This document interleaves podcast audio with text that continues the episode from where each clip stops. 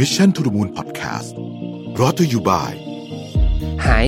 มูดโฟมล้างมือ ให้มือสะอาดนุ่ม ไม่กลัวแบคทีเรีย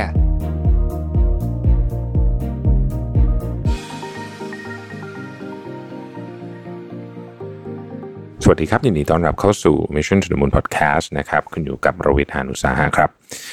จะมาชวนคุยเรื่อง Expert นะฮะวันนี้จริงๆ พวกเราเราเราก็ต่างเป็น Expert ในด้านอะไรสักอย่างหนึ่ง เราจะรู้สึกว่าเราเนี่ยเชี่ยวชาญในบางเรื่อง มากกว่าเรื่องอื่นนะครับ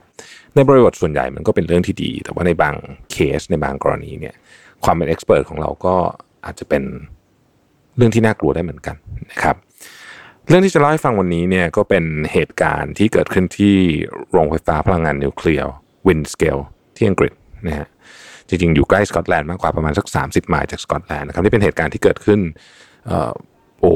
น่าจะ 4-50 ปีล้วนะฮะแต่ว่าเกินด้วยมั้ง 50 กว่าปี แต่ว่าเป็นเหตุการณ์ใหญ่ครั้งหนึ่งนะฮะก่อนจะเกิดเหตุการณ์ที่มีกัมมันตรังสีรั่วไหลในปี 1957 นะครับเอ่อตอนตอนที่สร้างเนี่ยซึ่งสร้างก่อนหนานั้นห้าปีเนี่ยนะฮะก็ต้องบอกว่าบรรยากาศในช่วงนั้นมันเป็นบรรยากาศของการแข่งขันกันในเรื่องของการนิวเคลียร์ everything นะคือมันเริ่มต้นจากสหรัฐนี่เป็นประเทศแรกใช่ไหมครับที่สามารถ ใช้งานนิวเคลียร์ได้นะฮะแล้วก็หลังสงครามโลกปุ๊บเนี่ยก็มีการแข่งขันกัน ทั้งการสะสมอาวุธนะครับการก่อสร้างโรงไฟฟ้าอะไรคือทุกอย่างนะฮะคือตอนนั้นเป็นเขาใช้คำว่าเป็นแบบ atomic age นะฮะทีนี้เขาบอกว่า ตอนที่สร้างเนี่ยนะฮะตอนที่สร้างเนี่ยมันมีนักฟิสิกส์คนหนึ่งนักฟิสิกส์คนนี้ชื่อ Terence Price นะครับ เขาบอกว่าตอนที่ออกแบบเนี่ยเขาเหมือนกับบอกว่ามันคือมันไม่มีฟิลเตอร์นะฮะไอโรงปฏิกรณ์เนี่ยมันไม่มีฟิลเตอร์ แล้วเขาบอกว่าฟิลเตอร์มันควรจะต้องมี เพราะว่ามันค่อนข้างที่จะมีความเสี่ยงถ้าเกิดว่ามันเกิดเกิดเหตุการณ์ไม่คาดฝันขึ้นนะครับในตอนนั้นเนี่ยเขามีข้อมูลนะครับว่าจริงๆเนี่ยเอ่อที่ reactor ก็คือโรงปฏิกรณ์อันหนึ่งนะครับ ที่อยู่ที่ Oak Ridge ที่ Tennessee เนี่ยนะฮะมันก็มีเหมือนกับคล้ายๆกับเป็น สารตกค้างนะฮะของของของยูเรเนียมออกไซด์นะครับซึ่งเขาก็เลยคิดว่าเอ๊ะจริง ๆ เนี่ยมันควรจะมีฟิลเตอร์ไหมนะฮะแต่เนื่องจากความกดดันว่าต้องสร้างให้เร็วนู่นนี่ต่างๆนานาเนี่ยนะครับ ก็คนที่เป็นผู้เชี่ยวชาญในโปรเจกต์นี้ทั้งหมดก็ไม่สนใจเรื่องนี้นะฮะปล่อยให้เกิดการสร้างเตาปฏิกรณ์ไปนะครับ แล้วก็ทุกอย่างมันก็เกิดขึ้นเร็วมากเลยนะฮะแต่ว่า เซอร์จอห์นคอคครอฟเนี่ยซึ่งเป็น Director of Atomic Energy Research เนี่ยนะฮะเขาก็เป็นหัวหน้าทีมนี้ คือตอนแรกเนี่ยมันก็ถูกสร้างไป แต่ว่าเขาเนี่ยกับไอ้เรื่องฟิลเตอร์เนี่ยมันอยู่ในหัวเขามาตลอดนะครับเขาเลยคิดว่าเอ๊ะจะทำยังไงดีนะ เรื่องของฟิลเตอร์เนี่ยเขาก็ปรึกษากับทีมผู้เชี่ยวชาญนะครับบรรดาผู้เชี่ยวชาญทั้งหมดพูดตรงกันบอกว่าหนึ่งมันแพงสองมันกินเวลาสามมันไม่จำเป็นสำคัญที่สุดคือมันไม่จำเป็นนะครับ แล้วก็มันมันไม่จำเป็นถึงขนาดที่ว่าเขาทุกคนคิดว่ามันมันปลอดภัยมากไอเตาปฏิกรณ์อันนี้เนี่ยนะครับแล้วก็มันไม่มีทางหรอกที่จะมีอะไรเล็ดรอดออกมาได้นะที่สำคัญกว่านั้นก็คือ เตาอะฮะที่สูงสูงอะมันสร้างไปเกือบเสร็จแล้ว คือระหว่างที่ถกเถียงเรื่องฟิลเตอร์เนี่ยเตาก็สร้างสร้างสร้างไปนะฮะไอ้ปล่องใหญ่ๆเนี่ยนะที่สูง 360 ฟุตเนี่ย มันสร้างไปจะเสร็จอยู่แล้วนะมันทำอะไรไม่ได้ เพราะว่า ฟิลเตอร์เนี่ย เวลาจะใส่เนี่ยเขาต้องใส่ที่ฐานนะฮะคือถ้าสร้างไปแล้วมันก็ทุบมาใส่ใหม่ไม่ได้ แต่หลังจากตัดสินใจอยู่นานนะฮะ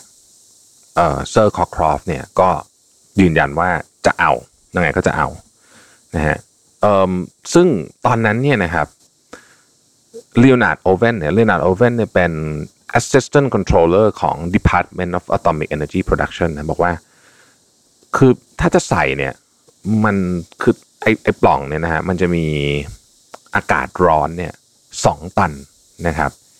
ขึ้นมาที่ความเร็ว 20 ไมล์ต่อชั่วโมงเนี่ยทุกวินาทีนะฮะการใส่นี่เข้าไปเนี่ยหนึ่งใส่ได้ไหม ถ้าจะใส่ตอนนี้ต้องใส่ข้างบน เพราะใส่ที่ฐานไม่ได้แต่ใส่เข้าไปเนี่ยเปลืองเงินเปลืองเวลานะครับ แล้วก็คือไอตัวปฏิกรณ์มันปลอดภัยอะนะฮะไอฟิลเตอร์นี้ไม่มีทางถูกได้ใช้แน่นอนนะครับ แต่เซอร์คอครอฟซึ่งเป็นคนตัดสินใจสุดท้ายเนี่ยแกก็ตัดสินใจในที่สุดแล้วหลังจากถกเถียงผ่านมาโอ้โหผู้เชี่ยวชาญมากันเต็มเลยเนี่ยในสุดกันตัดสินใจบอกว่าจะใส่นะฮะก็เลยใส่ไปข้างบนนะครับซึ่งมันเขาบอกว่ามันน่าเกลียดมากมันตลกมากนะฮะมันมันหน้าตาดูแย่มากแล้วเขาก็ล้อมีชื่อล้อเลียนกันเรียกเรียกไอไอไอปล่องเนี่ยว่า cockcroft folies นะครับซึ่งก็ก็หมายถึงป้อม เข้าใจว่าหมายถึงป้อมหรืออะไรแบบแบบ แบบเป็นเป็นเชิงแซวนะแบบว่าเหมือนกับดักดันนะดักดันหนึ่งนะครับ ทีนี้เหตุการณ์ก็ปกติไปนะฮะเครื่องก็ดำเนินงานมาไม่มีอะไรนะครับ ผ่านไปจนถึงวันที่ 10 ตุลาคม ปี 1957 10 ตุลาคมปี 1957เนี่ยนะฮะคืนนั้นก็เหมือนคืนปกติทั่วไป แต่ระหว่างที่คนคนทำงานกะดึกเนี่ยกำลังทำงานอยู่เนี่ย เขาพบว่า ตัว reactor อะนะฮะมันไฟไหม้อะนะแล้ววันที่เจอเนี่ยไหม้มาสองวันแล้วนะฮะไหม้ที่ความร้อน 1,300 องศาเนี่ยมาสองวันแล้วนะครับ กว่าจะดับไฟได้นะฮะใช้เวลาอีก 3 วัน ในระหว่างนั้นนะฮะมันก็ปล่อยไอโอดีนหนึ่งสามหนึ่งซึ่งแบบอันตรายมาก ๆ คือคืออันเนี้ยคนที่ รับเข้าไปก็มีโอกาสเสียชีวิตนะฮะเหตุการณ์ครั้งนั้นนะที่วินสเกลเนี่ยนะครับถือเป็นเหตุการณ์ภัยพิบัตินิวเคลียร์ที่ร้ายแรงที่สุดในยุโรปนะฮะหรือว่าจะร้ายแรงที่สุดในโลกเลยก็ว่าได้เนี่ยจนกระทั่งถึงเชอร์โนบิลเลยนะนะฮะสามสิบปีนะครับจากเหตุการณ์วันนั้นถึงเชอร์โนบิลเนี่ยสามสิบปี อย่างไรก็ดีไอฟิลเตอร์ที่ชื่อว่า Cockcroft's Folly เนี่ย นะฮะที่ทุกคนบอกว่าไม่ได้ใช้แพงไร้สาระเนี่ยนะครับ สามารถจับตัวกัมมันตรังสีที่เล็ดลอดออกมาเนี่ยได้ถึง 95%หลังจากเหตุการณ์นี้เกิดขึ้น 30 ปีเนี่ยนะครับ เขาก็มาสำรวจ เขาบอกว่าเหตุการณ์ครั้งนั้นเนี่ยมีผู้เสียชีวิตศูนย์คนคือไม่มีใครตาย แต่มีคนที่จะมีโอกาสเสียชีวิตในอนาคตจากการรับกัมมันตรังสีเกินไปเนี่ยประมาณ 33 คน อย่างไรก็ดีเนี่ย ถ้าไม่มีไอฟิลเตอร์นี้เนี่ยนะฮะเขาคิดว่าตัวเลขเนี่ย จะเป็นร้อยเท่าของตัวเลขนี้ คือจะมีผู้เสียชีวิตเป็นสิบเป็นร้อยแล้วก็มีคนที่จะเสียชีวิตในอนาคตเนี่ยหลักพันคน เทียบกับเชอร์โนบิลนะฮะเชอร์โนบิลเนี่ยเสียชีวิต 47 คนและเอ่อคนที่ได้รับผลที่ตามมาที่มีโอกาสจะเสียชีวิตในอนาคตเนี่ยอีก 9,000 คนนะฮะถ้าไม่มีไอฟิลเตอร์เนี่ยที่เซอร์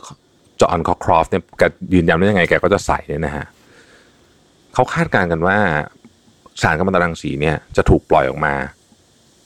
หนึ่งพันเท่าของของอันเนี่ยของของของที่มันออกถูกปล่อยมันจริงนะครับ